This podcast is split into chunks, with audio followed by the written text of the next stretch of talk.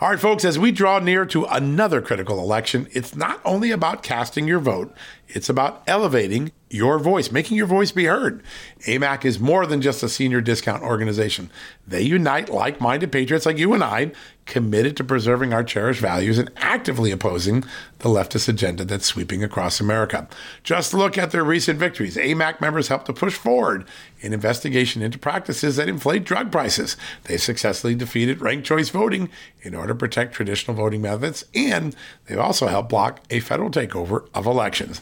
As AMAC's membership grows, Washington is listening. Every new member strengthens this movement. If you love America, visit amac, amac.us slash just news to become a four-year member for just $30. That's a great discount. AMAC is not only better for America, it's better for you. Membership gives you access to the AMAC magazine, free Social Security and Medicare guidance, money saving discounts, trusted news, sweepstakes, and so much more. It's a community, not a service. Take advantage of our election year sale, four years for just $30 at AMAC. By joining over 2 million Americans, they can't ignore your voice in Washington anymore. Join now at amac, amac.us slash just news. That's amac.us forward slash just news.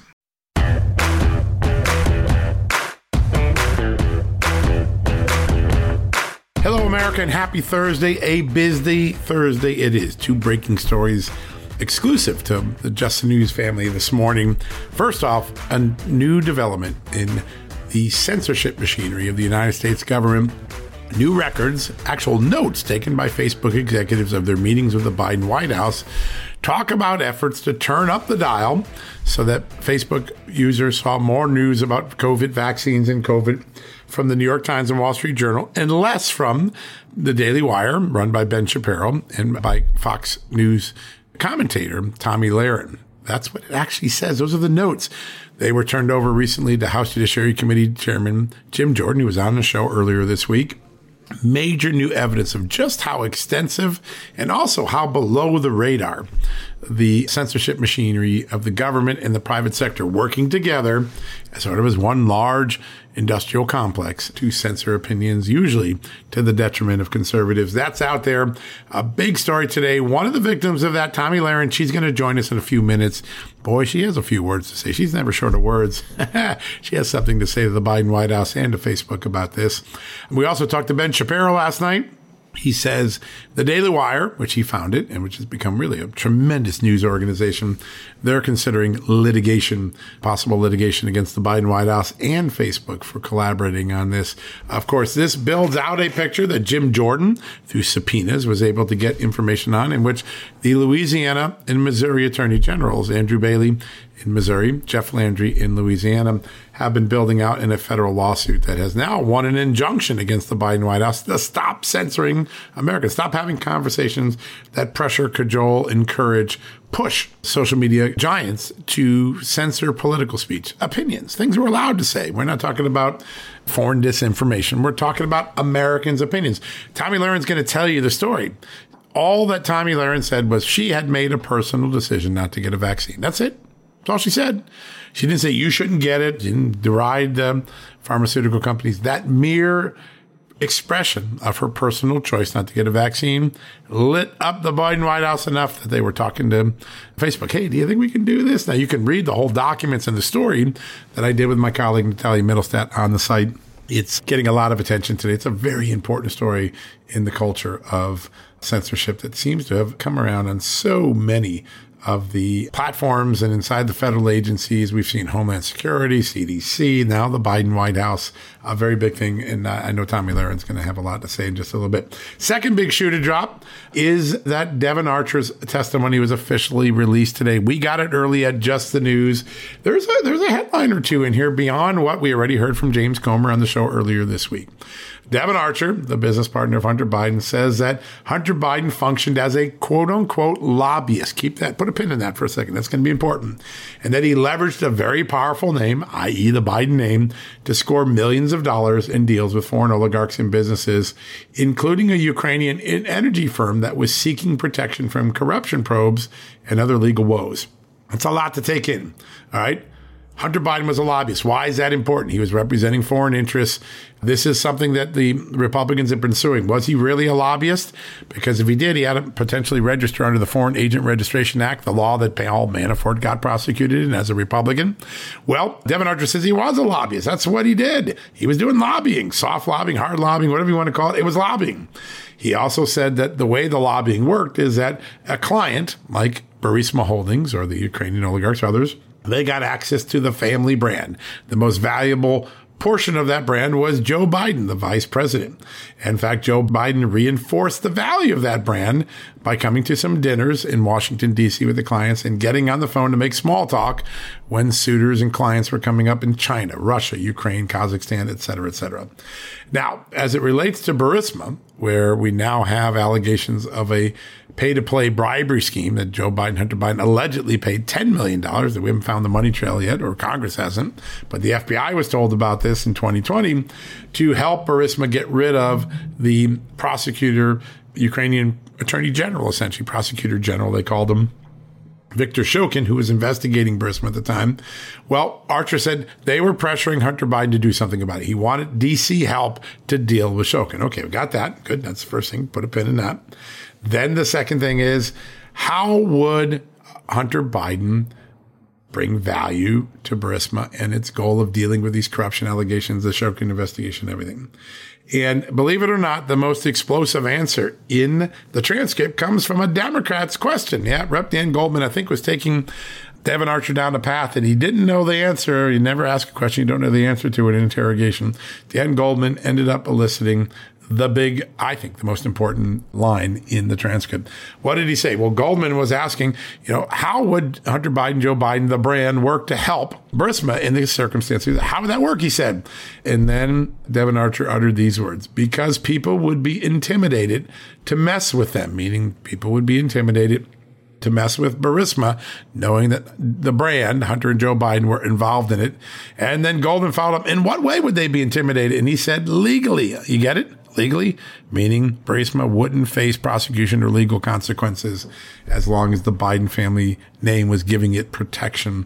That was a really dramatic moment, and I think one that's going to play into very significant new revelations, new roadmaps for House Republicans in the Oversight Committee, James Comer particularly taking a look at. There's several new leads there, but I do think this FARA thing is going to be very important that this, that basically this was a soft form of lobbying, getting influence for foreigners who wanted influence in Washington.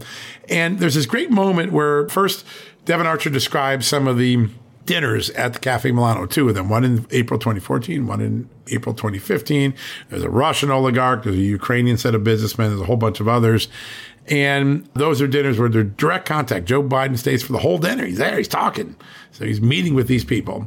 And then there are times where Hunter Biden's overseas, he's got a dad on the phone, he puts him on the phone for everybody to hear and make small talk. And the Republicans are like, that's kind of weird. A sitting vice president calling somebody who's trying to lobby for business right at that point. And he said it out loud. That is a little odd. I mean, it is not odd. I mean, it's quite obvious what we're talking around, Archer said. All right. So he's telling Congressman, well, it's odd, but you know what? we're trying to let's get to the big gorilla in the room. And he said, Well, what are we talking about? Republicans asked him. He said, The end of the day, part of what was delivered is the brand. I mean, it's like anything. If you're Jamie Dimon's son or any CAO, you know, I think that when they're talking with you, there's a brand being delivered along with the capabilities and reach. I think the brand is the best way to describe it. And he went on to say, in the case of Hunter Biden, the most valuable part of the brand was Joe Biden, access to Joe Biden. He also told us, uh, just give you this last kicker, the charmed life that Hunter Biden, even while snorting cocaine, even while losing a gun and doing things like that, not paying his taxes, being a mess, that Hunter Biden still reaped a lot of benefits, sort of charmed luck. He, he talked about one instance where a Kazakh businessman named Kenny Rakishev, he's Kazakhstan businessman, he had just had a dinner with Joe Biden in April 2014, and then he wires $142,300 into one of the companies that Hunter Biden and Devon Archer had, and then right away money gets wired back out to a car company. What was it supposed to be? He was supposed to buy Hunter a six figure car, right? And he says, I believe it was a Fisker first and then a Porsche, but it was an expensive car. That's Archer's last line on that uh, little thing. Imagine that. You get a diamond from a Chinese oligarch. You get from a Kazakh businessman a $142,000 car.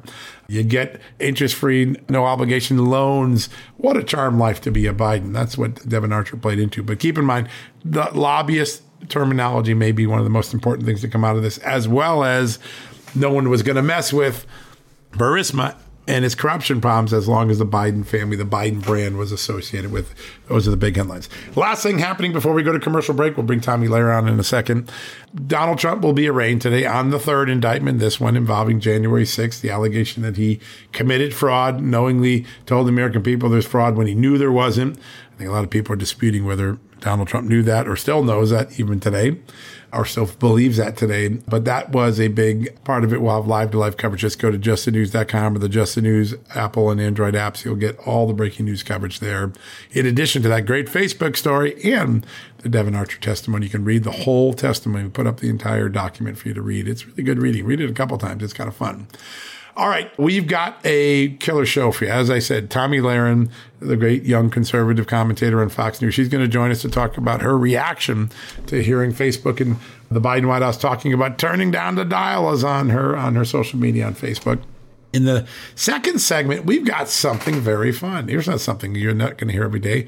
I've got a former mobster who just wrote a children's book. You didn't hear me wrong. I just said that. A former mobster who has a brand new children's book out. Michael Franzese, one of the great crime bosses of the Colombo family, reformed himself became a Christian, became a motivational speaker, an actor. He's got a big YouTube following. He's got a brand new book, Brave Books, uh, my publisher for my children's book, Hidden Headlines. He's got one out called The Treasure of Cabal Island. It's a lesson for young children, a delightful story, but about the dangers of greed, just like my book was a lesson about the dangers of censorship. And this weekend, I'm going to be in McLean, Virginia, in the suburbs of Washington, D.C. I'm going to do a book reading. Michael's going to be in another location. He'll be doing a book book reading. Kirk Cameron's going to be another location. All the great Brave Book authors are going to be out around the country on Saturday morning because it is national. See you at the Library Day, August 5th. Like I said, I'll be in the Washington, D.C. suburbs of McLean at the McLean Library reading my book. Michael's going to be reading his book, A Celebration of Family Friendly God loving, American loving books for young children, countering some of the negativity that are out in social media and in schools today. That's all it is. Just going to be, a, we're not preaching, we're not, we're not uh, hating, we're just simply reading a good book to a good family or a set of families. And I'm excited to do that. How exciting is that? The last guest is my good friend, Tim Stewart, the president of the U.S. Oil and Gas Association. He's going to, as you know, he's been running the handsoffmystove.com campaign. That is building momentum. People all around the country getting mad about the government reaching into their home and telling them what they can and can't put in his appliances, taking away gas cooking. Uh, that's not very popular. But he's got another thing I want you to hear. I really want to listen to this. 150 ways that the Biden administration and Democratic politicians around the country are making it harder to produce oil and gas at a time when oil and gas prices are going up because OPEC's cutting back production and when demand for energy is really strained. Why would you take away resources at a moment when you need those resources? Tim Stewart from the U.S. Oil Gas Association and Hands Off My Stove, he's going to join us for that. And keep in mind, you can join Hands Off My Stove $1 a month, $12 a year. That's less than you can buy a soda at McDonald's, right? It's a cheap thing. You get involved in a national movement to tell governments from the federal government down to city governments, keep your hands off my stuff. I want to keep my gas stove. Don't tell me I can't have it in my new house, my next house, my next building. That is a powerful movement. You go to handsoffmystove.com to go check that out. All right, when we come back, Tomi Lahren will kick us off that Facebook censorship story. Then a real live mobster, reformed now, out of prison, a Christian who's now got a children's book out. You're going to love that, Michael Franzese. And then we're going to finish up with Tim Stewart, a big conversation about energy. Don't go anywhere. We'll be right back after these messages. Hey, folks, if you're a homeowner and you're like me, you want to protect your home, right? But when's the last time you checked on the title to your home? If you never have, listen to this. A new report on homeowners shows we all now have $16 trillion in equity. That's an all time high in America. That's why you need protection from a scam the FBI calls house stealing. That's when the equity in all of our homes is the target, sadly, of scammers. If nobody's watching the title to your home, these scammers can transfer your title to their name, take out loans, and your equity could be gone. Poof, gone. You have to protect your equity from this despicable crime right now with triple lock protection from my good friends at HomeTitleLock.com. The first step is to check on your home's title to see if it's still in your name. Sign up with your address at HomeTitleLock.com and be sure to use the promo code JUSTNEWS. They're going to send you a complete title scan of your home's title and your first 30 days of triple lock home title protection. That's legendary protection, by the way. It's free. HomeTitleLock.com. Use the promo code JUSTNEWS. One more time, go to HomeTitleLock.com today and protect your most important asset, the equity in your home. Folks, everyone knows the next medical crisis is just around the corner, whether it comes in the form of a pandemic or something much more mundane like a tick bite you and your family need to be prepared. That's what we learned from this last pandemic, right? That's where the wellness company comes in. You know the wellness company. We have their great doctors like Dr. Peter McCullough on all the time on our shows. The wellness company and their doctors are medical professionals that you can trust, and the new medical emergency kits are the gold standard when it comes to keeping you safe and healthy, and most importantly, prepared. Be ready for anything. This medical emergency kit contains an assortment of life saving medications, including ivermectin and Z-Pak. The medical emergency kit provides a guidebook to aid in the safe use of all of these life saving medications. So you know what you're doing.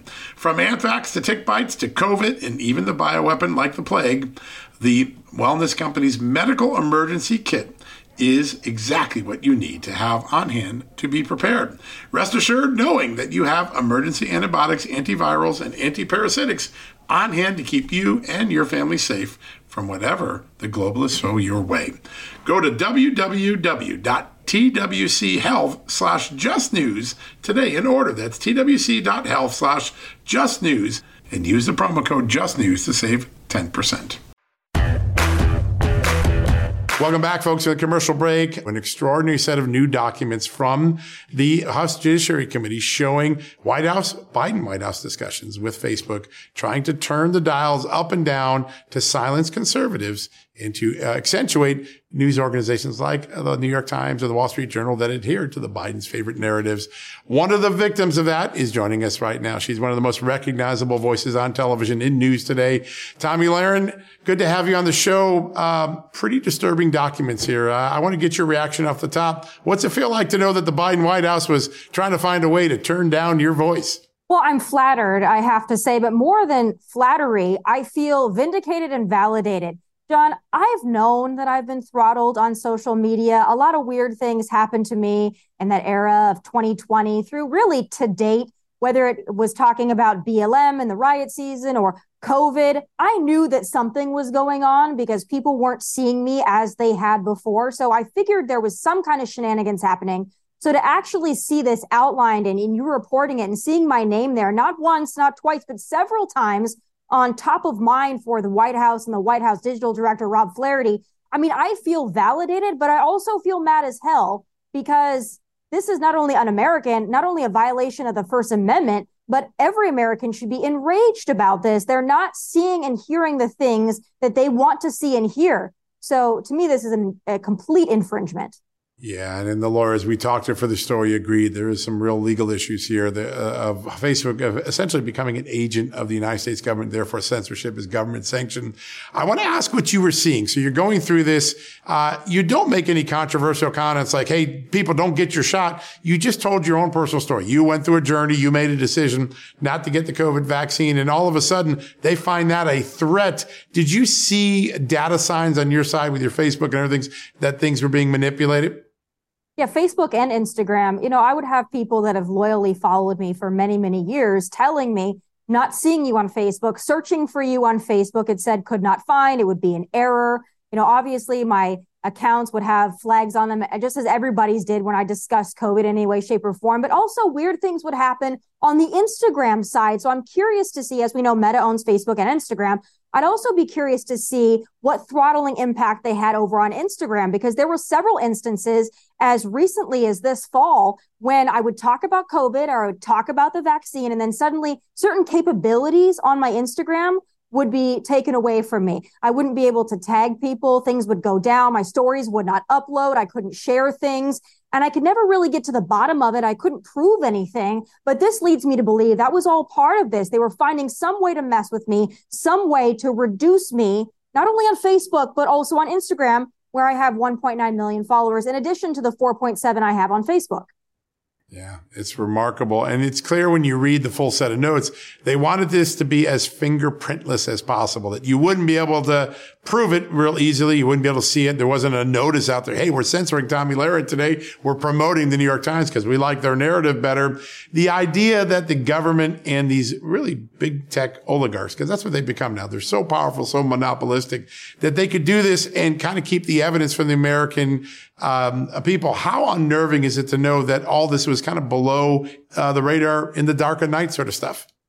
Yeah, that's why I'm so thankful for not for the several lawsuits at this point and the Facebook files with Congressman Jim Jordan exposing this because now I think other big tech companies they need to be well aware that they could be next. So whatever they have done, whatever they are currently doing, I think that they need a day of reckoning for all of the social platforms and they should know that this information is going to be brought to light at least I hope so and they're going to have to answer for it. And the biggest part of this too that really bothers me as you mentioned previously I wasn't just out there saying uh, the vaccine is worthless, basically worthless, uh, which I believe, but I was saying, hey, I'm not going to get it. You get it. You double mask. You stay home and live like a vegetable, uh, terrified to breathe air. That's fine. I'm not going to live that way. And that was enough to make the White House say, mm, Tomi Lahren's a problem. That's what's really concerning because you can't mask that as misinformation or disinformation. That's just my personal choice that I was putting out to my followers. Mm, not so sure why they were so obsessed with that. Well, uh, they seem to be obsessed with a lot of political speech, which used to always be protected without question. And today it's manipulated so much. I think you show up four times in the notes, and then there's many other times we show up in the emails that have been out there. Uh, they clearly were targeting you and others like you. Um, the next step is what are the solutions? First there's a question for you. Do you sue? Do you take action? I want to ask you about that. But then I know you've been doing a lot of thought about the bigger free speech challenge we're facing in America. And I'd like to get some closing thoughts from you on what we need to do as a country to get a grasp on this. I think we all assumed we had free speech. It's not so free anymore. Well, the Supreme Court has been an ally, and I hope that this case goes all the way to the Supreme Court because I'd like to see it decided there once and for all. But beyond that, I think that conservatives and independent thinkers in general, we have a lot more power than we realize. And we've seen that with Bud Light. We've seen it with Target. We've seen it with Jason Aldean's song being number one on Billboard for the first time, a country he has personally been able to ascend to that level. So conservatives, independents, patriots, we have a lot more power than we might believe, and we can put more pressure on these companies than they think we can. So, beyond all the legal challenges, I would just encourage patriots to get a little louder, no longer be the silent majority, but be the louder majority. And maybe we can get some things changed that way, in addition to the legal route. Yeah, it's a powerful movement that has started. And you're right, Target, uh, Bud Light, lots of people feeling the pain. Jason Aldean, the, the great support of him uh, that's happened. Uh, there's a lot of marketplace forces. Uh, there's another element of this. You run a business. You have a business. It is clear that these sort of discussions, these sort of tactics tortuously interfered in your business, your ability to make money, your ability to keep maintained contact with your audiences. How concerning is it that maybe there was an entire conservative ecosystem that had their business robbed and they couldn't see what was going on? Yeah, that's very concerning. And, you know, I haven't decided what I'm going to do legally here. I mean, it sounds like quite the ambitious task to sue the White House and sue Facebook and all these people. Uh, my pockets might not be as deep as Ben Shapiro, so I hope that he does something. and I'd like to sit back and watch. But you know, again, I think this is just more fuel for me to show people, hey, listen, whether you're Republican, Democrat, Independent, it doesn't matter. You have a stake in this. So pay attention. And if I have to be the person that's swept up in all of this for you to understand what's going on, I'm happy to be that person and I wear it like a badge of honor.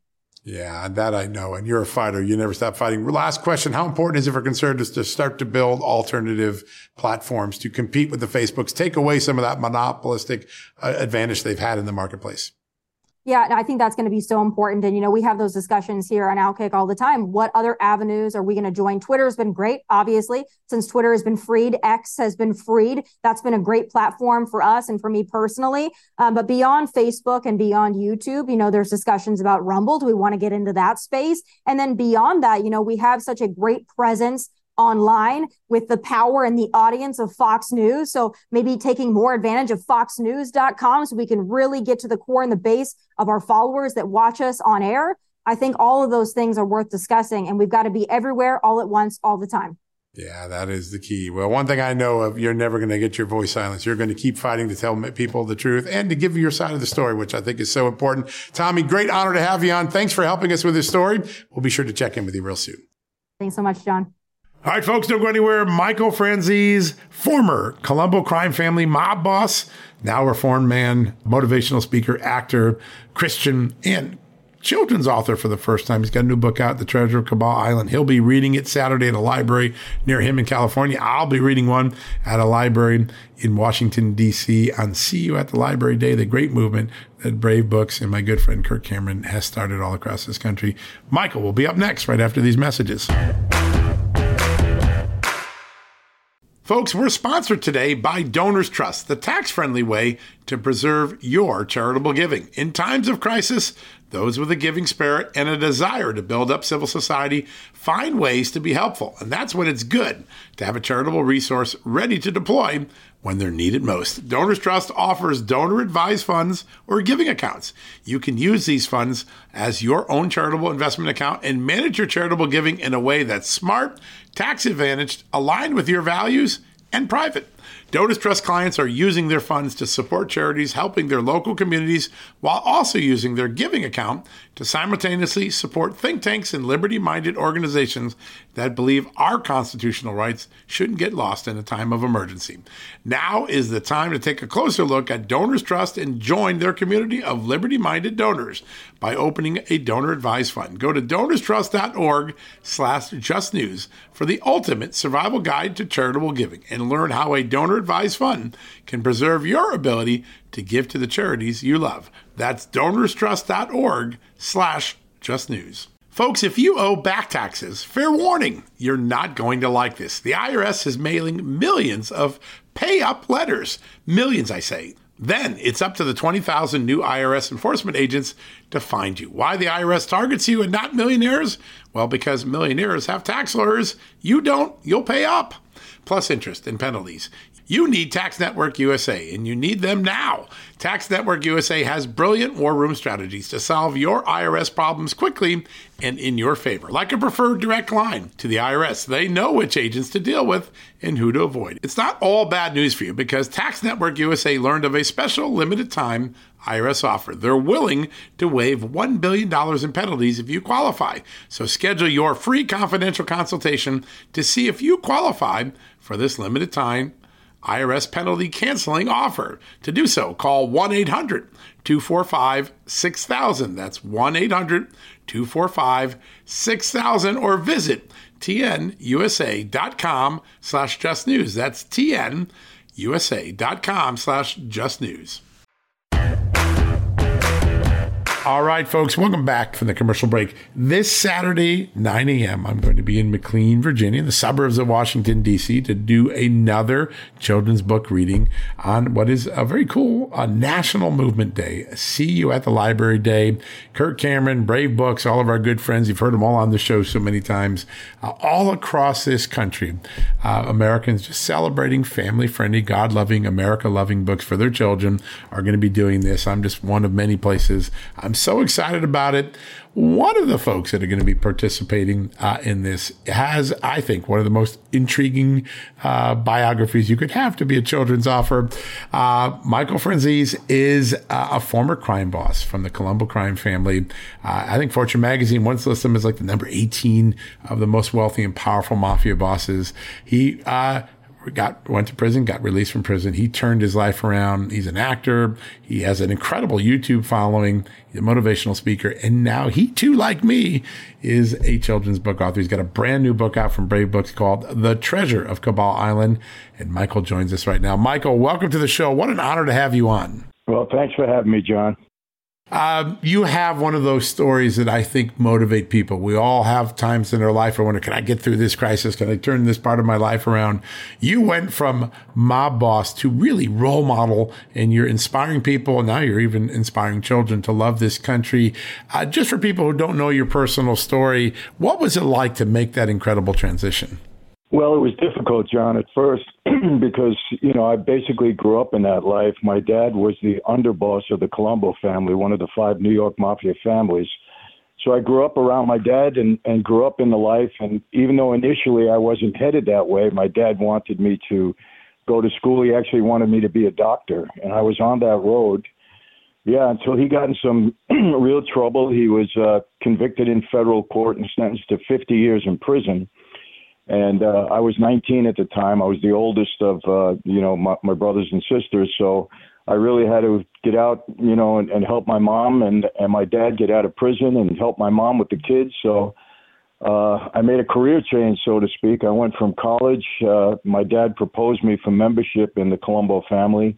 And at the age of 24, I took an oath and became a made member in that life, and and lived uh, for the next 15, close to 20 years, uh, as part of that life. So I was deeply embedded in me, John, you know, and, and then fortunately, again, to make a, a very long story short, I met a young woman uh, who's now my wife of 38 years, and she was a devout Christian, as was her mother. And, uh, you know, she really turned my head around and, and things started to, you know, it, it was a drastic change for me. It, it really was. And well, you turned your head around, but you also turned your life around and, and you're doing so many amazing things. I mean, your YouTube channel is amazing. Um, your story, I know, inspires. And now you got this great children's book, The Treasure of Cabal Island. Uh, tell us, I mean, when, if you were thinking back 20 years ago, do you ever think you'd have on your resume children's book author? Oh, John, that, that's, that's the last thing I ever thought would happen. Yeah, exactly. But you know, I have I have seven children of my own. I have uh, six grandchildren, and now one on the way, so that'll be number seven. I'm sure there'll be more to come.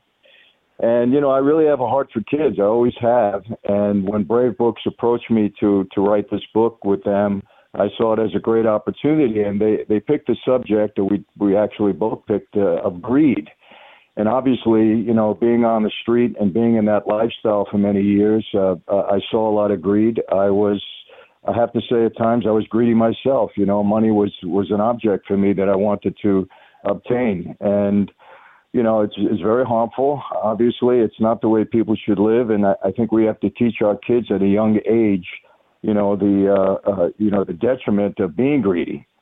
And so we wrote that book in in that light, and uh, I'm very happy with the result. Yeah, and what a great uh, message because uh, greed can blind, and particularly in the material world we live in, where we have access to so many shiny things that we we probably uh, lost after.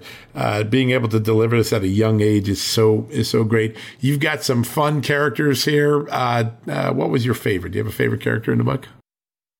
well, I like them all, but you know, I think. Um, uh, Whiskers was was a favorite character. Uh, character. Arthur was yeah. I mean, I like them all actually, John. Yeah. Really. No, it's a, it's you a, know the way we the way we wrote this. I think it was really, I, and you know the best thing is that kids and the parents are going to enjoy it.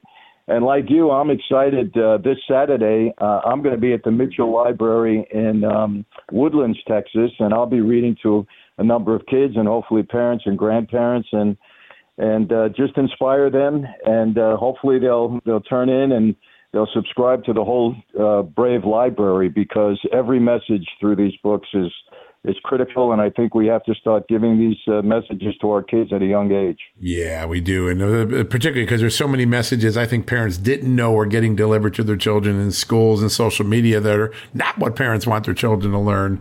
These are the perfect counterbalance to that. Uh, they're be- visually beautiful. Your book is just gorgeous. I mean, the the visual uh, artistry that walks children through the story just just amazing. I, I had the same experience when I worked with Brave on my book, Hidden Headlines um, this movement that has begun in the libraries. I mean, it started as sort of a, a little thing with my good friend Kirk Cameron, and now it is a national movement. There's a counter movement to it, of course. Always got to be someone protesting.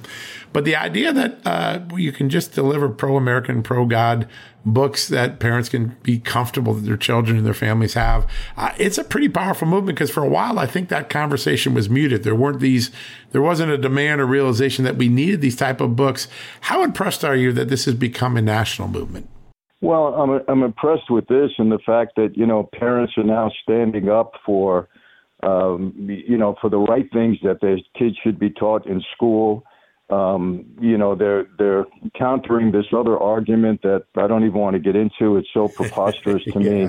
Exactly, uh, John. It's it, I never thought I'd see the day uh, when you know we would have uh, an environment where you know people are trying to separate children from their parents and and trying to educate them without their parents' knowledge of of curriculum. I I never thought I'd see the day. It, it's so outlandish to me. And the fact that parents are now saying, no, these are our children, we want to bring them up the right way. And the fact that they're, you know, doing national movements like this is so encouraging. It's so important. Yeah, and the outpouring. I, I went to one in Philadelphia, uh, the land where our country was born. All those great uh, constitutional battles and Declaration of Independence, and people were lined up around the block trying to get into the library. I mean, it probably took three, four hours. We did maybe six or eight readings back to back to back. And it was so amazing just to sit with parents and realize two things. One, the pandemic really woke them up to, I didn't had no idea what they were teaching my kids in school or what they were suggesting to my children. Uh, and then the, the, the, the, feeling of community that you know, all these parents would come together and, and find a moment that their children and them could share and they'd feel good about it. They weren't worried about it.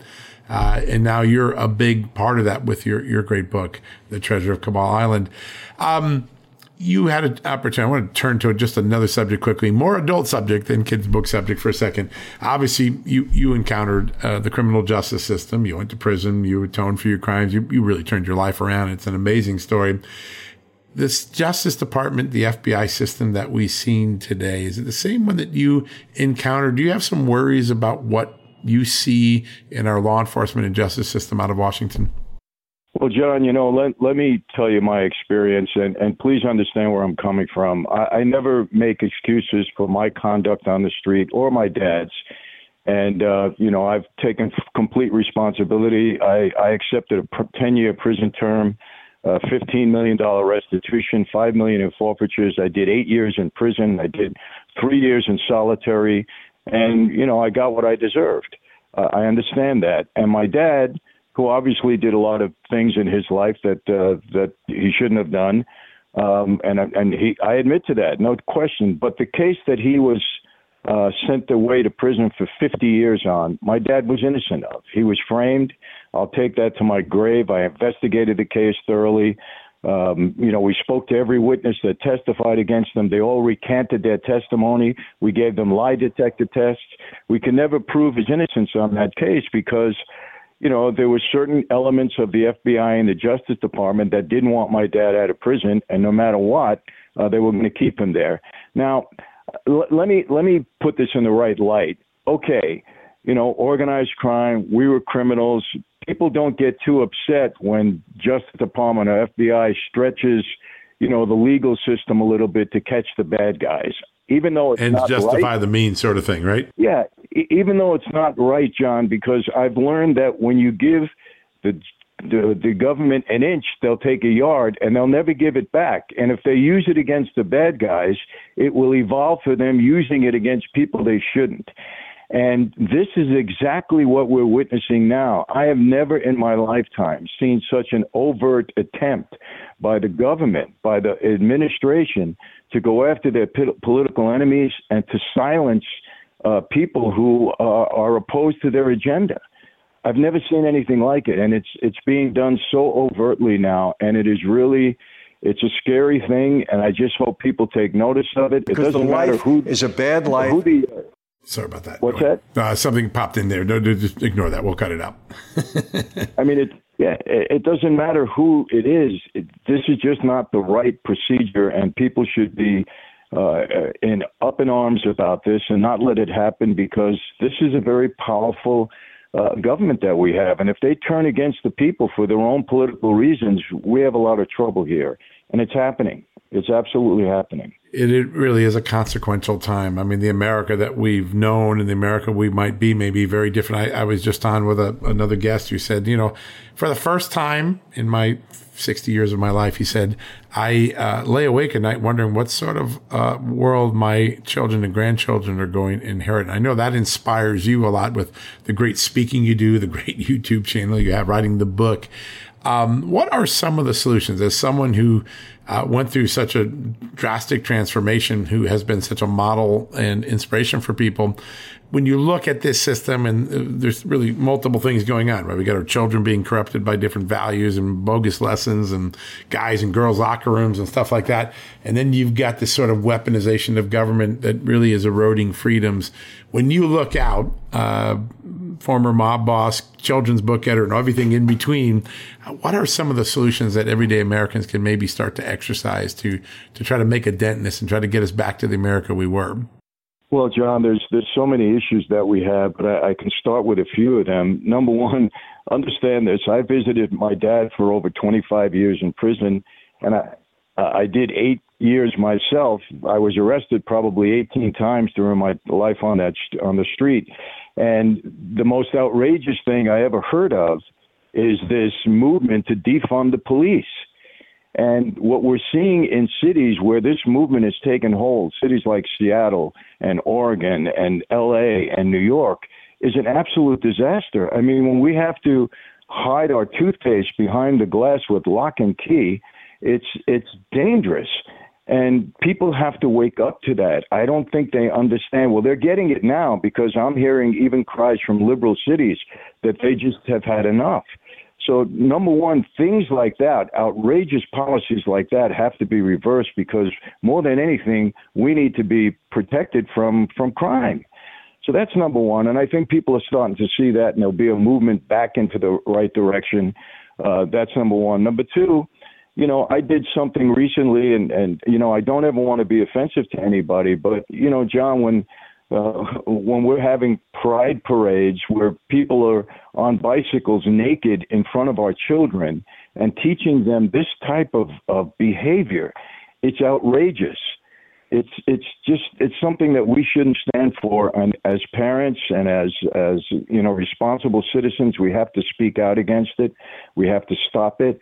I don't mind. Any anybody can do what they want uh, but they shouldn't impose it on every other person and especially on children and that's what's happening in our schools and parents are now fighting back. So there's just a, a, movement back to morality. I mean, that's it. It's it's back to morality. It's back to doing the right thing. And then if, if enough people stand up and talk about it, I think we'll see that shift to come back. I hope so. Yeah, listen, I think that's the key is the conversation. I think for a while it was being censored a little bit. I mean, that's what my book is about censorship, trying to teach children. That's that's not a good thing either. But the intolerance of censorship, I think, maybe stop some of that conversation. But it really feels like it's bubbling forward right now. And and I think you and I are probably both betting on the, the good common sense of America that that's going to break through in the in the next few months and people start to take stock and take of the what we need to do to fix it. Um, for all the things that you got to do, I, you have this great YouTube channel, uh, lots of inspirational messages, a lot of common sense messages too. What's the best way to stay in touch with all the great content you're producing uh, every day, Michael? Because it's it's really great stuff. Well, thank you for that, John. And you know, I have I have a big presence on social media, and that's where most of the messages and the contact that I have with people. I also have my website, michaelfranzese.com.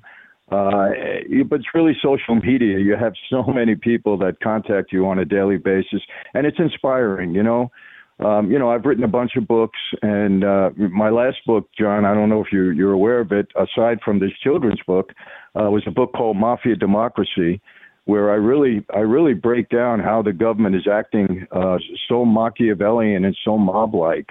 Uh, I, I never thought I'd see that day, but we're seeing it now, and you know the gratification there is that so many people have read the book and said, Michael, now I get it. I understand. You broke it down for me. So, you know, we just we just have to get the word out, and, and you know, I, I believe this, and you know, my pastor did a wonderful um, uh, sermon, delivered a wonderful message on this, on the sins of omission uh, rather than commission. And when you have a platform and you're not, you know, talking about things and, and spreading the gospel in a way, because when you say the right things and you give people good moral advice, you're actually spreading the gospel. And if you fail to do that when you have a platform to do that, well, that's just, just as sinful as the sin of commission. So uh, it, that resonated very strongly with me. So I try to use my platform as best I can to uh, to get the right word out to, to people and let them understand the right things to do. And uh, and then you know we hope God takes it the rest of the way. It's funny when I was in Philadelphia, a young parent came up to me and said, My mom grew up in the Reagan years, and she used to tell me that he used to preach there was a silent majority American. I truly believe that.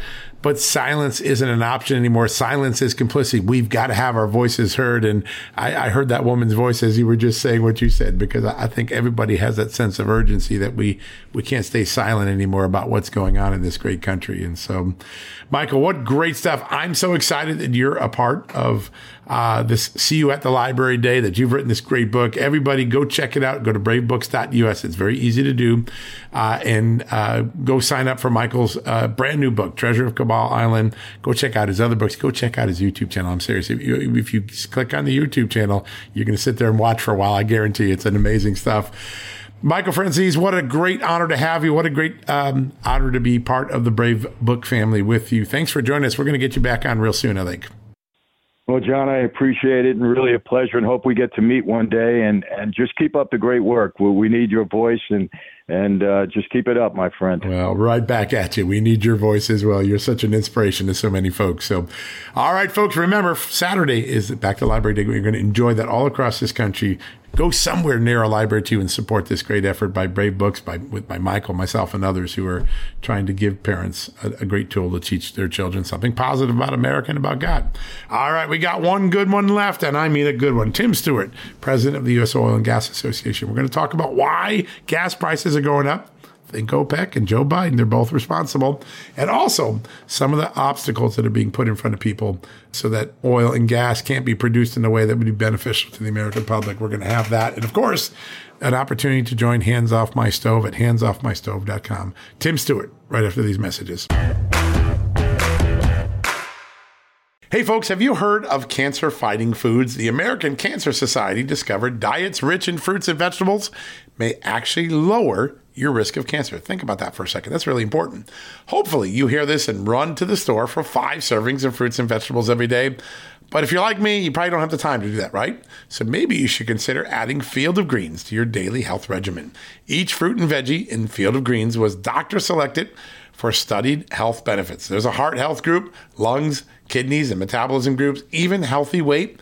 What your body needs is in each scoop of delicious field of greens. I take it every day. Sometimes I put it in a shake. Sometimes I put it in my egg white omelet in the morning. Field of greens can help prevent, treat, and cure cancer? No, but it can powerfully help you out at your next checkup. Your doctor will notice your improved health or you're going to get your money back. Here's the most amazing thing about it. I started using Field of Greens a year ago. My cholesterol is down, my blood sugar's down, my weight's down, my health is up, my sleeping patterns are better, my metabolism is up. If you want to experience what I've experienced, go check out Field of Greens.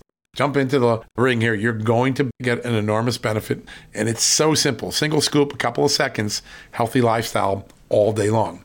Now, Thanks to our good friends at Brickhouse Nutrition, Field of Greens is going to give you a 15% off discount plus free rush shipping.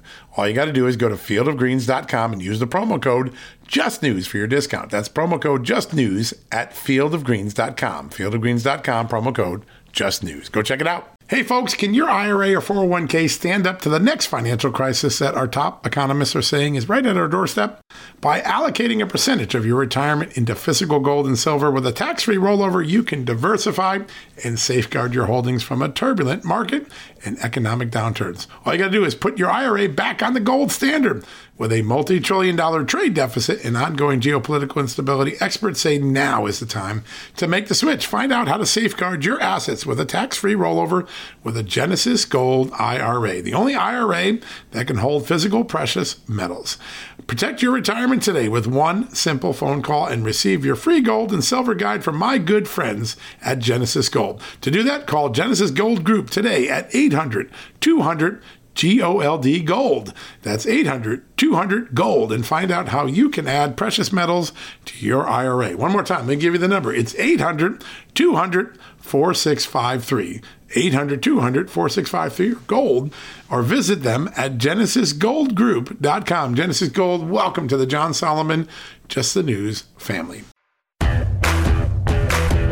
All right, folks, welcome back from the commercial break. It is Thursday, and it's a time when I like to spend a little bit of thought power on the state of our energy industry in America, the state of energy policy in America. We've got a Biden administration that's driving all sorts of initiatives that seem to be misaligned with Americans' interest, seem to be intruding into Americans' everyday homes, what appliances you can have in your kitchen and your basement and on your back deck.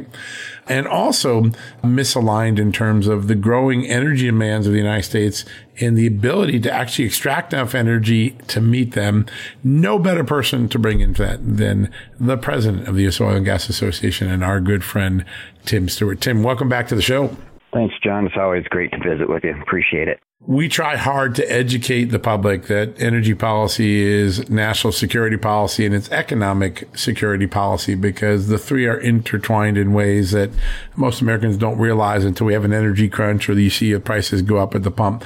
Let me start at that. I think a lot of people who went to the pump the last couple of weeks here and as the summer's coming to a close, noticing a rise in the cost of gasoline. What's driving that? Well, you know, you and I actually, we, we had the conversation back at the start of the summer when the Saudis first announced that that production cut, and we, we were trying to postulate what that's going to mean. And I think you and I both agreed it's probably going to mean higher prices at the end of the summer starting to see that come to fruition. There's a lot of different factors that are at play that are actually fairly concerning, and, and we ought to pay attention to over the next 90 or 120 days. Right now, um, this week was one of the biggest drawdowns on on inventories, uh, oil and gas inventories in the United States we've seen for a long, long time, and so the supply, just the immediate supply, is actually starting to, to take a bite. Uh, and also, I think from the producer side of things, you know, there were an awful lot of wells that were drilled but weren't completed during the COVID pan- the pandemic era, where the gasoline demand was down so low, and those wells have now been brought online. But uh, I think what I'm seeing from our industry uh, is that we're a little bit behind in getting new wells, and there's a lot of different factors for that, economic and regulatory and other things. So I think, unfortunately, and I hate to say this, but I think we're going to see some higher prices are going to run all the way through through the winter here. It's kind of concerning for a lot of us, and I wish I had better news for you. That's what we what we see happening right now. And it could tick up that inflation, uh, which was just starting to come down a little bit. I mean, uh, it's slowing down. It isn't coming down. It's slowing down. Uh, but obviously, energy prices could quickly reverse that. Uh, dynamic. And of course, that means that interest rates go up. It's a sort of a vicious cycle right now. Uh, the inability, oh, go ahead, please and we don't have the cushion that we used to have with the strategic petroleum reserve. You know, we're down at 1983 levels now. Um, and as you know, you know, I complain about a lot. I've complained a lot about that. This is this isn't a political strategic reserve. It's a, it's a petroleum reserve, and should, you know, God forbid that we have a, a horrible hurricane season in the fall or something like that, we don't have an, a very, very little cushion right now. So I think the Biden administration has really horribly mismanaged what is the reserve as well. That's another thing we need to watch carefully. Yeah, that is a uh, that is a dynamic. That that's a game of Russian roulette that the president has played, unlike any recent uh, president in American history, uh, drawing that down to try to get some political benefit, but now leaving us one crisis away from feeling the the prospect of it. Yeah, it's it's it's a yeah. In past times, certainly in the Trump years, if OPEC tried to tighten up supplies to drive up price, we had the ability to just produce more because there was an energy first policy uh, in place. Today, uh, there's so many constraints, and I wonder if you could remind our listeners of some of the ways that uh, Joe Biden's administration and Democrats in the states, because mostly Democrat states that are doing this, have made it harder and harder to uh, drill or explore or extract oil and gas or other energy sources. Uh, literally, they're putting a lot of pressure downward on an asset that most Americans are demanding more of. Yeah, you know, it, it, and it is exactly true. My good friend Tom Pyle uh, over at Institute for Energy, I know you visited with him. He he has this ongoing list, and that's probably worth posting. I think we should probably post this 150 different ways in which uh, the Biden administration has has taken action since January 21st of, of 2021 to to stop oil and gas uh, and to slow down oil and gas production and use of fossil fuels in the United States. It's a really, really interesting list, but uh, and it's exhaustive. It covers everything from from the actual day one canceling the Keystone XL and suspending of the leases and the, the approvals of the, the applications for, for, to permit to drill to right up through the the electric vehicle mandates that they put in place just a couple of weeks ago, and, and then this week the tailpipe emission standards, which they put in place as well. Uh, the fact of the matter is, is uh, I know I sound like I, I'm, I'm beating the, the same drum every single week, but this administration is probably the most hostile towards the oil and gas industry of any in, in any point in history, the most unfavorable regulatory or political environment that my industry's ever gone through, and so we continue to fight through that. The reason why, John, is because people use what we produce. They they need they don't just demand it; they need it in their everyday life. And and political regimes come and go, but the fact of the matter is is is fossil fuels have made our modern life so much better, and it, it will be and it's almost impossible to replace that in the short term, like the administration is trying to do. Well, uh, Americans might say, listen, if there was a real alternative, all right, uh, get elections have consequences, and therefore, all right, we'll have to live with whatever. But there isn't an alternative. There's nothing filling that energy void right now, so that drives up obviously people's costs, uh, making it harder and harder to fill up the tank or the gra- and then the grocery store gets more comfortable because transport uh, more expensive because transportation costs are going up. It's the lack of having anything to replace it, but imposing the restrictions that I think has created this vicious cycle that probably won't go away anytime soon. Um, there's one other thing going on, and it caught a lot of people's attention this week. There are a group of liberal United States Senator Bernie Sanders among them, former presidential candidate, Ed Markey, Jeff Merkley, um, Liz Warren. Uh, they all put Ed Markey uh, from Massachusetts, of course, uh, wrote a letter urging the Justice Department to use lawfare, use its powers to further uh, harm the fossil fuel industry, sue them, and uh, basically create a, create a campaign uh, to hold them accountable for what they say is climate change. Is probably not good news for an industry that's already struggling to live in the regulatory regime and get enough energy out for Americans, is it? Well, you're going to put a quarter in me and rev me up here. Are you ready to go? Because this one's really I am. me. All right, let it rip. okay. I, and, and I and I have to kind of lead with this disclaimer that none of the companies that were singled out in that letter are actually members of the U.S. Oil and Gas Association, and so Senator Warren can't call me a shill for Exxon, and and and what that does that that allows me to say the quiet part out loud, which is this. Okay, uh, for the past hundred years, the federal government itself is one of the biggest fossil energy producers in the world, dating all the way back to 1920 in the Mineral Leasing Act. Federal lands comprise 25% of all of our nation's oil and gas assets and currently produce 10% of all of the oil and gas right now. And so the federal government, which receives billions in federal royalties each year from the oil and gas industry, it's the second largest contributor to the federal and state budgets besides the income tax. So the funny thing is this John, when these senators are requesting the Department of Justice sue energy companies, the Department of Justice also then needs to sue the Department of Interior for issuing the oil leases. They have to sue the Department of Transportation for allowing the pipelines to be built. They have to sue the Treasury Department for collecting the royalties, and they have to sue the Department of Energy for storing the oil in the Strategic Petroleum Reserve. It's nonsensical and it's silly logic. It, the federal government have to sue itself for its own contribution to climate change like the, the administration hates oil and gas. I understand that, but the, these lawsuits, they're not going to bring these lawsuits because there's no legal basis. This is really just an un, an unserious letter signed by, unfortunately, increasingly unserious people in the United States Senate, and that's that's the bottom line. So sorry, you got me revved up there, but I feel strongly about this. It's just silly. It's, it's ridiculous. So it, it, it's all designed, I assume, to get their donor base excited for the 2024 election because they don't have a lot of successes in the Biden or Democrat Congress policies right now to to you know remind readers, right, and so or remind voters, and so they. It seems like they're just trying to rev up their base with something. It's not going to go anywhere, as far as I can tell. Yeah, and I think, look, I understand the politics behind that. I agree with you on that. This is a, the, the appeal to the base, but the hypocrisy is what bothers me more than anything, and it should be. You know, I mean, these senators themselves, they they continue to use the exact same consumer products that are made from fossil fuels that you and I do, and they climb into their black Suburbans to go home and they cook dinner on their gas stoves and they wash the dishes with hot water that from comes from their gas fired water heaters and Jeff Merkley, the senator from Oregon, flies cross country every single week to go home for the weekend using air travel. And it's this hypocrisy. Not on a solar powered plane, as far as I can tell. That's right. So if you don't like us, that's fine, but stop using us.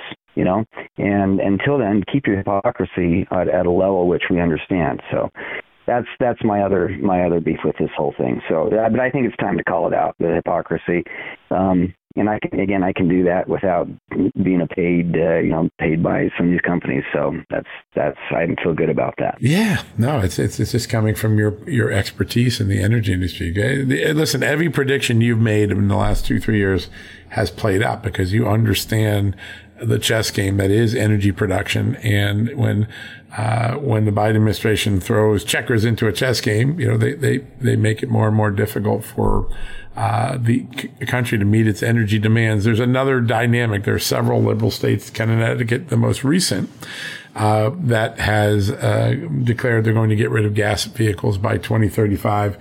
This is a fascinating uh, movement because it has a clear end game, but no clear pathway to getting to that end game. I, I, I have a small condo in Connecticut, and in January, my electric bill went up, I think, 43 percent uh, in one month. Just went up. The rate went up because Connecticut doesn't have enough load, and so uh, to meet demand, and so they're doing this. Uh, you you make everybody drive a car in that grid system, you're going to basically shut down Connecticut. Connecticut's going to be using candles again, like it did in the 1700s. Um, how uh, farcical is this move? Even if it's well intentioned, let's say, hey, we then people want to get the electric cars. The the cart is a couple miles ahead of the horse, isn't it? Yeah, you know, I just I just think it.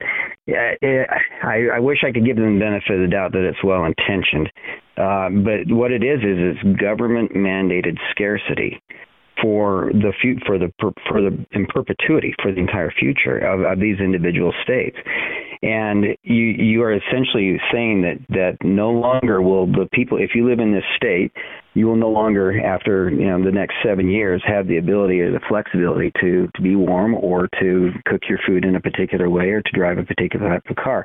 We're going to and and yet we've given you no viable alternative or viable viable replacement that will be that will be affordable by the time these mandates kick in. And so you, you know you said back 1700s this is like this isn't this great. We're gonna we're gonna party like it's 1699 you know it's exactly. it, it, it, it, and I, I kind of joke about that but the cost of eliminating fossil fuels you can't put it into monetary terms and that's what they're trying to do. We're going to save money. It needs to be put into historical terms and you eliminate fossil fuels, you literally are turning back the clock to the early 1700s, like you say. And and it's a mandated scarcity. It's a mandated uh, uh, lower quality of life. And I don't know why uh, elected officials feel it is their it is their ability or responsibility to do that. It's it's really a not a good situation for some of these states. No, it isn't. And I think now uh, as you look out uh, the energy policies, which often are abstract to Americans, right? Uh, the only thing they normally feel is when it goes something at, at the gas pump goes up, and oh god, now you got to pay fifty cents more, a buck more gallon. But now there's this very personal intrusion into our most uh, private area, our homes. You can't have a gas stove. You might not be able to get a water heater. You might not get a uh, um, uh, a gas powered furnace in the future I think gas grills in the back deck are probably in danger pretty soon. Uh, the the intrusion into our most personal space, I think, changes or creates a new dynamic for everyday Americans when it comes to energy policy. What are you seeing? Are You started hands off my stove, uh, which really I think is probably going to become hands off my house because there's so many other different assaults started. What um, what intrusions are? Uh, what do you see Americans? Uh, how are they beginning to react to this idea that the government is sticking its finger into their kitchen, uh, uh, into the kitchen or their back deck or their basement? Well, I think they're starting really starting to vote with their wallets. You know, um, I was I had a friend who was telling me that she was trying to buy. She just moved into a new house and was trying to buy a new washer and dryer, and was looking for a gas dryer. And the guy at Home Depot said, "We've only got two. You know, only got two in inventory. We got 49 electric dryers, but people are buying up the gas, the gas dryers now while they can. It's that same. You know, if I were to sort of be a, pro, a a prophet of, of doom and gloom, you know, in 2007, they out they put the ban in place for incandescent light bulbs, and that went into effect this week. Okay, and it was what's that, 15 years or so.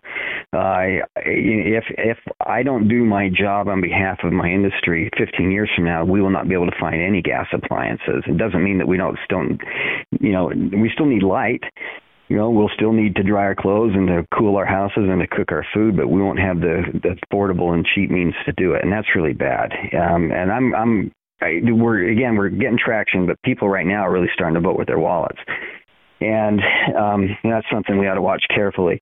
The, uh, the you know some people say this is a conspiracy theory. Oh, you're just being a conspiracy theorist, and but you know the media reported when, when the government banned stoves, it was a bunch of tinfoil hat stuff. And then they said the government was doing it, you know, and they got the media got noticeably quiet when they couldn't sort of cover for that anymore. And so uh, I, I would I'd say that the, we learned that the distance between something being labeled conspiracy theory and the Biden administration actions is usually about 90 days. You know, that's how long it takes to go from conspiracy theory to reality with this administration. And so we haven't seen the propane uh, the propane regulations, but it wouldn't surprise me in 90 days if we're 120 days if we're hearing something they want to regulate how we we grill in our backyards. So it's all coming together. It's their it's their master it's a, that sort of that master uh, all of government approach where they will they are trying to the climate agenda is the is the government agenda. And um, you know sorry you can put a quarter in me John I got to keep going but ready? Uh, climate alarmism fire away. is is the climate alarmism is just Marxism that has been repackaged for a lazier and a more malleable generation. You know, Marxism was about mobilizing workers, and and the use of fossil fuels has created such a high standard of living for the developed world that the workers are pretty comfortable right now. So Marxism can't mobilize the workers because they're so comfortable. But you can do that through climate alarmism. You give them a sense of purpose without having to work very hard, and it's this surrender approach which falls very much into the, the the hands of the U.S. enemies like China, who needs us to be soft and malleable and and and to to, to allow them to achieve their their 21st century goals. And so that's me, um, but that's I really think what we're trying to deal with right now. Yeah, no, it's really um, that is really a, a, a, a, dynamic that I think were there. And there was another dynamic this week. I, I, was kind of confused by it. I think our good friends at the Western Energy Alliance were and others, and I know you called it out on Twitter as well. We were getting a lot of mixed messages over the last couple of weeks about the natural gas industry because the policy uh, movements of the industry uh, of the administration are really uh, cr- uh, uh, cracking down, particularly with the methane regs, uh, trying to really squeeze natural gas out of business. Right. So that's the first piece of it, and then you flip around and you see the second part of it, and you got Mayor Pete and other people out there saying, "Well, you know, it's it's kind of climate friendly. It's good. It's helpful." Um, are, are they having a little bit of a messaging conflict right now? So they are. Um, they're trying to cover all their bases. You know, yeah, they they want to be able to point to, oh no, we never said that when when they said that. And this has been the struggle we've had for the last two and a half years. This goes back to your first question: the 150 different actions that they have taken against the the production and use of fossil fuels for Americans versus what they can say on Twitter or they can say I'm MSNBC, and um, they they are not they're not walking the walk. You know they'll they'll throw something out there occasionally. It was two I guess it was a week ago when when on Friday the the Department of Interior announced the the new restrictions on oil and gas leasing and the new costs for producers due to do to to produce on federal lands. And on Saturday, the Secretary of Energy said we need more supply. And so it is a it is a somewhat of a schizophrenic approach, but I think it's designed designed intentionally to give themselves cover for the political season that's about to come in. Yeah, no, that's really important. So, handsoffmystove.com is such a great way for everyday Americans to get their voice in the game, to put a little muscle behind this and say, listen, we want a clean energy future, but not at the expense of not being able to do the basics of uh, our, what we need in our home, what we want in our home. We still want choice. We want to pick the appliances. I can't. I've never met a chef who said, "Oh, I can't wait to uh, cook on electric." They don't. They like to cook on gas. Tell us a little bit about handsoffmystove.com. I know it's twelve dollars a year, a buck a month. That's cheaper than even a, a soda at McDonald's. Uh, what are some of the benefits, and what are some of the things that people who've joined it have been getting uh, to get their their own uh, muscle in the game? Yeah, and I appreciate that. So this was a, a, little initiative that we started a few months ago when that conspiracy theory about gas stoves was just a conspiracy theory before it became reality. And uh, we decided, look, we've got to give people a, a chance or an opportunity to figure out how to to do something at the local level. And that's really hard because uh, this is a two pronged approach. You, you got the administration, which is trying to do things at the federal level, and they've been stopped by Congress. We've actually been very successful in the last uh, four months in getting legislation and um, some some legislative language which will which will slow down these regulations and the implementation of these regs. The problem is we're still we're still in the fighting the fight at a hundred different uh, local levels, and the people you know they it's one thing to call a member of Congress, it's another thing to go after the mayor and the city council, and so we we are doing our best to really help them organize in that case uh, to, to give them some information each week. Here's what's happening in your area. Here's what to be watching in your area, uh, and some ideas on how they can either connect with other groups who are also working on the same thing, and or to be activists, taking that more activist role themselves. So it's designed to just kind of arm people um, at the local level to to figure out how to do it, how to interact with your mayor, how to interact with your city council member, uh, and to keep them informed. And it's a it's a fun little project. It's all run by volunteers. It's not it's funded on a shoestring basically. And so if somebody donates 12 bucks, you know, it, it goes to the common good and and uh, it, you may not be you may be sitting somewhere in say Des Moines, but you may not and may not have a, an immediate uh, uh, emergency action on your end, but you can sure help the people in Boston who this week learned that, that it's the intent of the mayor in the next uh, in the next uh, few months to outlaw any new uh, natural gas hookups in, in residential and units. And so it's it's for the common good. It's it's patriots all across the country who are trying to uh, organize and help each other out. It's a fun little a fun little cause we've taken up here. Yeah, no, it is, and uh, it's it's very personal. It's one of the few times in the 35 years I've been in Washington that an energy issue uh, issue felt really personal beyond you know the experience of the pump, obviously, but uh, this just feels like, hey, somebody's in my kitchen and I don't like it. Get out, get out. And I think you you have uh, you've struck a nerve that is going to lead to one of the great grassroots movements uh, in American history. Uh, for uh, folks who want to follow U.S. Oil and Gas uh, and all the great work you do, or to join Hands Off My Stove, what are the two best ways to do that? Well, handsoffmystove.com uh, is where you want to go to join for that movement. If you want to follow sort of uh, U.S. Oil and Gas Association, uh, we we got actually two fun things. One, follow us on Twitter. We're uh, we're just kind of obnoxious and, and not obnoxious. We're we're fun. Yeah. We're we're different Sassy, from the other trades. The, other, the trades, the other trades, yeah. yeah, the other trades are boring. Okay, we say funny things, and so there isn't any reason why my industry can't be fun, and that's what we're trying to do. So follow us on Twitter that way. But one thing that we're gonna we're really excited about is is we each week we write sort of just a, a uh, an update on, on energy and Washington and policy and politics and everything.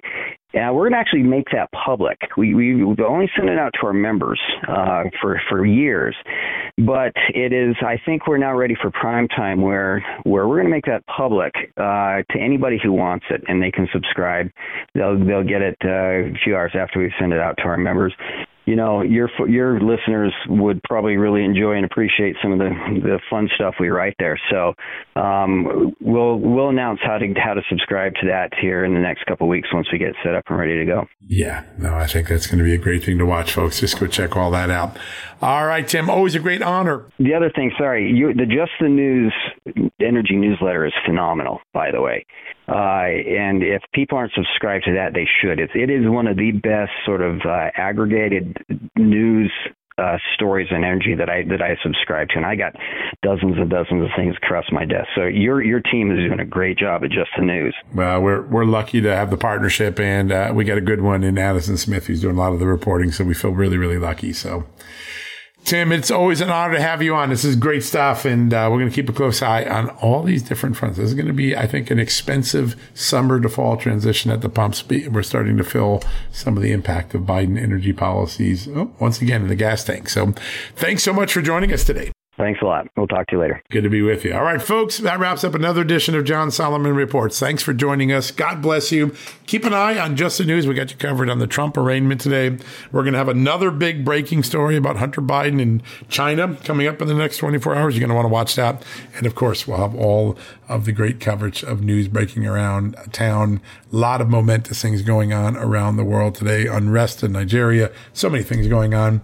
Be sure to check in with us all day and all night or download the Just the News app on the Android and Apple stores. That's an easy way to do it for your smartphone or your tablet. All right. And one last one. Remember, we just had that conversation with Tim Stewart. If you want to get involved in a national movement to tell governments, you're not taking my gas stove, not taking my gas water heater, you're not telling me what I can put in my basement or in my kitchen or on my back deck, go to handsoffmystove.com. Join today. I did it. I'll buck a month, $12 a year. That's a great deal to have your voice heard, which is an important thing on such an important debate as the choices you'll have available to you in the future of your home. Uh, handsoffmystove.com is the way to go. All right, folks, that wraps up another edition of John Solomon Reports, the podcast from Just the News. God bless you. God bless this extraordinary country of the United States of America, as he always has. You've been listening to, what, I hope, one of your favorite podcasts. We'll be back tomorrow. God bless. Good night. Folks, if you owe back taxes, fair warning, you're not going to like this. The IRS is mailing millions of pay up letters. Millions, I say. Then it's up to the 20,000 new IRS enforcement agents to find you. Why the IRS targets you and not millionaires? Well, because millionaires have tax lawyers. You don't, you'll pay up.